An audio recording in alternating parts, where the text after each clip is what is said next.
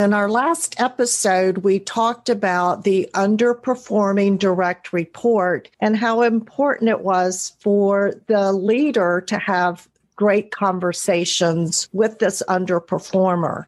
Some of the things we talked about was managing the gap and trust and relationship. We want to dive a little bit deeper into that topic because Dale and I know that there's more to it than just suggesting to our leaders that they manage the gap. Welcome to Conversations for Fearless Leaders. Do you avoid important conversations for fear of not saying it right? How comfortable are you to deal with difficult situations?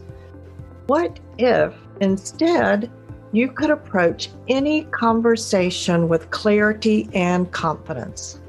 We are Dale Lachlan of Trinidad and Tobago and Rhonda York of the United States. In Conversations for Fearless Leaders, we draw on our combined 40 years of experiences as professionally trained coaches certified in conversational intelligence and team coaching. So, join us in this podcast series as we discuss your most challenging leadership situations with a deep multidisciplinary perspective. In each episode, we will share practical tools, tips, and steps for you to implement with confidence. Let your journey with us awaken your inner courage to discover, experiment, and learn what it takes to become a fearless master of leadership conversations. So, Dale, in conversations you and I've had, you brought up some great questions. So, why don't you share with our listeners some of the thoughts and concerns you had about our topic in the last episode? Thanks, Rhonda. You made that really important point before about clarifying the gap. The question is what's causing the gap? Is it a can't do issue? In other words, the direct report doesn't have the skill set, perhaps is poorly suited for that particular job? Or is it a won't do gap where the issue is not so much capability, but willingness? Where the issue is more around, well, what's holding me back as a direct report from performing to the level of greatness that I have the capability to achieve. Dale, that makes me think how many leaders actually ask that question. That's something you and I know that a conversation is not telling them what to do and giving demands and a list of KPIs. There needs to be that question in there how are you doing? And what gets in the way of you being successful, whatever success looks like to the leader and the direct report. And what if what's getting in the way is the relationship between the leader and his direct report? Now, who is going to have the courage in that conversation to put that elephant on the table that what's going on here really is about quality of the relationship we have with with each other. And how do they determine that? And you and I know that relationships are very important in a number of ways. One, in developing trust and respect, and also the commitment to do the job. So, how do you approach that topic and or figure out is it the relationship you're almost asking do you like me and do i like you so, how do you approach that as a leader? With courage. It's almost that you're asking the question who has the courage to put this on the table? Whose responsibility might it be to go first? And I would say it's the leaders. He's got to create the conversational space in which there is enough trust that his direct report is able to say, This is how I feel when you speak with, this is how I feel when you shout, this is how I feel when you tell me what to do.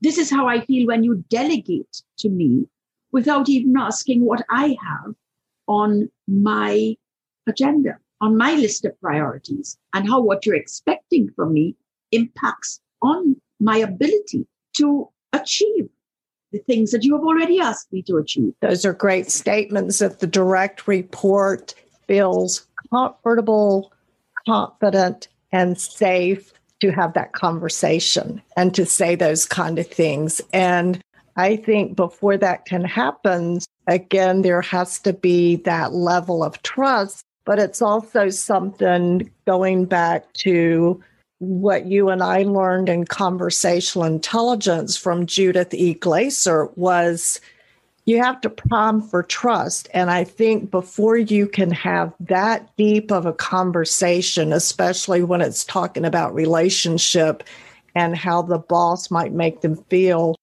there's some steps in there before that where trust has to be developed and a sense of safety meaning not necessarily physical safety, but it's safe to have this conversation knowing that you will hear me, really listen, and try to understand where I'm coming from. And this is not a case of right or wrong, because however that direct report feels is right to them. But that's where the leader needs to stop and ask themselves, what is it that I'm doing? What is my behavior, my actions, my word that would cause one of my direct reports, one of my employees to have those feelings? And that's where self awareness comes in, which is a whole nother big topic. But if a direct report can't have the, the courage going back to what you said, this is how I feel when you do this. This is how I feel about this. There has to be safety in there that I can say those things, and tomorrow I will still have a job, and you and I can still have conversations. To answer your question about how does the leader go about having that kind of conversation, it sounds to me as if the conversation starts with himself with a conversation with self, which is how might I be showing up? How important is it for me to get feedback from my people so that I actually know how they are experiencing me, how they think that I'm showing up? After all, they're my stakeholders. It's the leader starting off by coming to his own awareness around, you know what? I need to understand how I'm showing up. It's almost as though he's asking, well, what is my brand as a leader? How do people experience me as a leader? What is the story that people tell themselves and others about me when I'm not in the room? My brand as a leader. It may be that to answer your question, that's where the leader needs to start. He's got to go inside first and say, okay, what really is going on here? How might I be actually be part of what's blocking my direct report from performing at the level of greatness which he has the capability to do? Well, and and I totally agree with you. My concern is having worked with some of those leaders that think they're great and think that their behavior is what got them to where they are. Sometimes, for me, getting a leader to understand how their behavior impacts and affects their direct reports as a coach is one of my biggest challenges.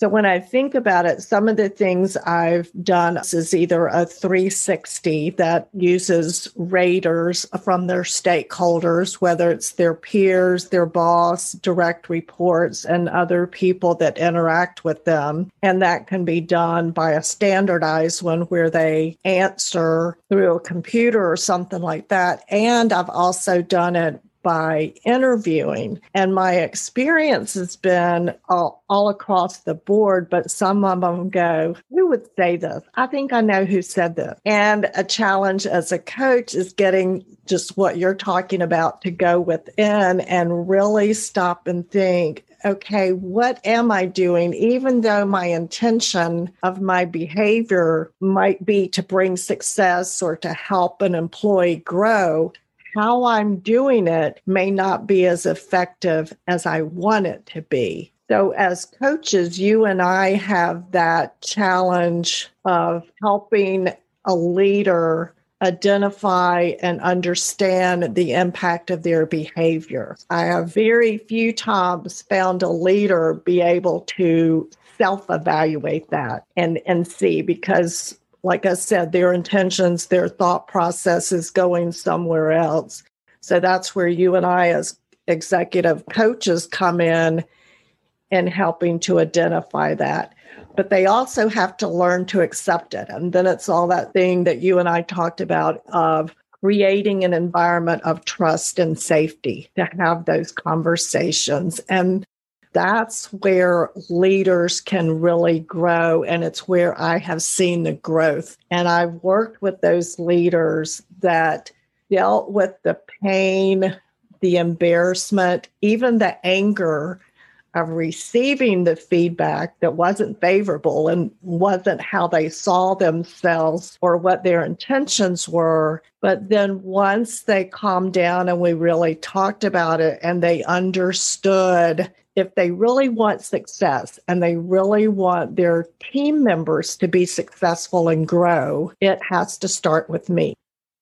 And it's the leader who opens up to this kind of conversation with the coach and with others. The leader who opens up to this kind of feedback, which is difficult sometimes to take on board and internalize and use, is a leader who has recognized that what's in it for him is that in making the change, he will be able to achieve his own aspiration to a higher level of success. He's got to realize that there's something in it. Does that him. make him weak to realize that I'm not perfect? I'm not as great as I think I am? He's not going to change if he doesn't figure that. But Marshall Goldsmith says, has an interesting concept, which is that successful leaders, who are the leaders we work with? They're all successful. That's why we're working with them. Successful leaders are what makes them successful is their behaviors. And they've achieved that level of success as well in spite of certain behaviors. So what they need to understand is which are the behaviors that they are achieving their success in spite of and what might happen if they shifted some of those behaviors, what might then happen in terms of their level of success? And that's a big challenge for you and me as a coach to be able to get leaders to see that. However, in some of the executives that I've worked with, it's when they've gone through that process and become very vulnerable and humble in knowing that they aren't perfect and sharing that with their direct reports um, and even apologizing. I was going to say almost, but it's not an almost. They did apologize and it opened great doors for conversations. And what I have seen as a result is the level of trust and respect for that leader was magnified by being that humble and that vulnerable. And that even led to a much better culture within the organization. And the level of conversations went up in great magnitude. It's, it was so fun as a coach to see that happen. And talking about the gap, to see where the leader was at the beginning and their feelings and how they were doing, than to go through that big growth process and then to talk to them near the end of our coaching relationship. What have you learned? What's changed? How are things? And to see their amazement, their aha, and oh my gosh, this is so amazing. And here's the feedback I've gotten, and here's the conversations I've had. That for a coach is the the reason I do what I do because I love seeing people grow and reach their potential. So, Dale, if we go back and, and sort of summarize what we've talked about here in building that relationship and having those conversations, how would you sum that up? What comes up for me, and I've had the same experience that you've had, is that sometimes the gap is not with the direct report. Sometimes the gap is with the leader himself. And again, just sort of flipping back to some of the stuff I learned from the Marshall Goldsmith methodology, is that there are three things that are required. You just mentioned a couple of them. One is the humility, the leader's humility, to understand that the gap might be with him. Two is the courage to be vulnerable lot. takes a lot of courage for sure. Strength. Absolutely. And that's where the strength. And the third is the discipline to make small changes consistently over a period of time while staying open to the feedback from the various stakeholders who you had been to in the beginning. So that over a period of time, what happens is not only the leader's behavior changes, but also that the stakeholder's perception of his behavior changes, which sometimes takes a little bit longer than the leader changing his own behavior.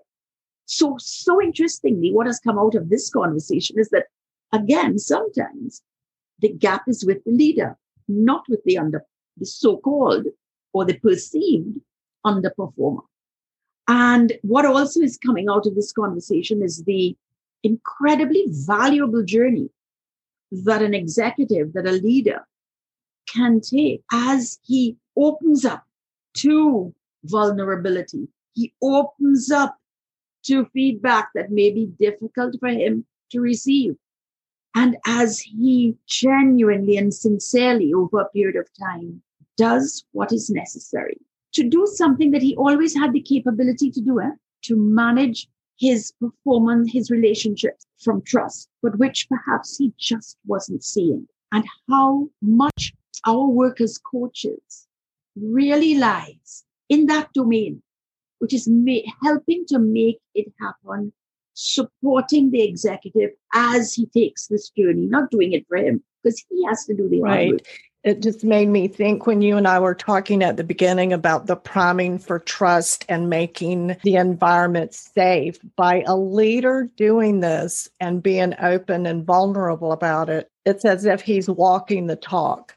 So if I'm talking to you about there needs to be growth and change and improvement, I'm being open and vulnerable enough to let you know I am not perfect and I need to grow. And here's how I want to grow. And I need your help by giving me feedback. That makes it safe then for their direct reports to come to them and go, if my leader is going to be that open and that vulnerable and willing to grow and ask for feedback, I need to be able to do the same.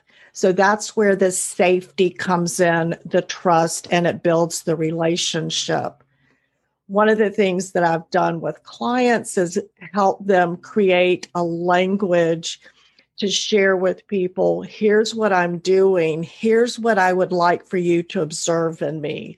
For example, I want to be a better listener and maybe not interrupt or cut you off when you start to talk when I do that, here's what I want you to do, whether it's raising your hand, putting up a stop sign of your hand, or oh my gosh, the general's showing up again, whatever that is, you've given the person permission and how you want that feedback. That created safety, that's created trust because you've asked for it.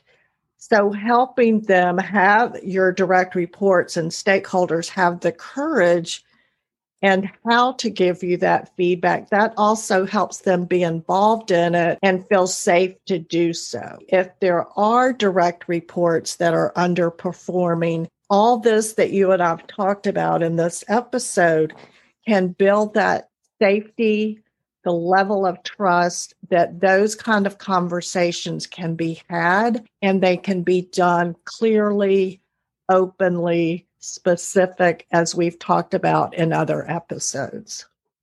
My challenge to the leaders who might be listening to us is to take that look inside. Ask the question How do I want to show up? How am I actually showing up? How might I find out? Who might I ask? And to experiment with the courage and with the humility to reach out and to get the people who can give us that gift of feedback, the people who we trust, not necessarily our fans, but the people who we trust to give us fair and honest feedback. Get them in. Who knows what you might find out? That's what I'm asking. That's what I'm challenging. Who knows what you might find out? And who knows what you might be able to Absolutely. Do. And it's the honest feedback. So I add to your thing don't surround yourself by yes people and people that'll tell you what you want to hear, but you've got to find people that'll be honest with you. And sometimes that's where you and I, as coaches, come in because we don't have that same level of fear as a stakeholder or direct report might have of being honest. The only way to grow is to get that accurate information. So thank you again for joining Dale Laughlin of Trinidad and Tobago and Rhonda York here in the United States with Conversations for Fearless Leaders. If you have comments or need for help, please reach us at www.conversationsforfearlessleaders.com. Join us next week in our next episode, and thank you again for being with us today.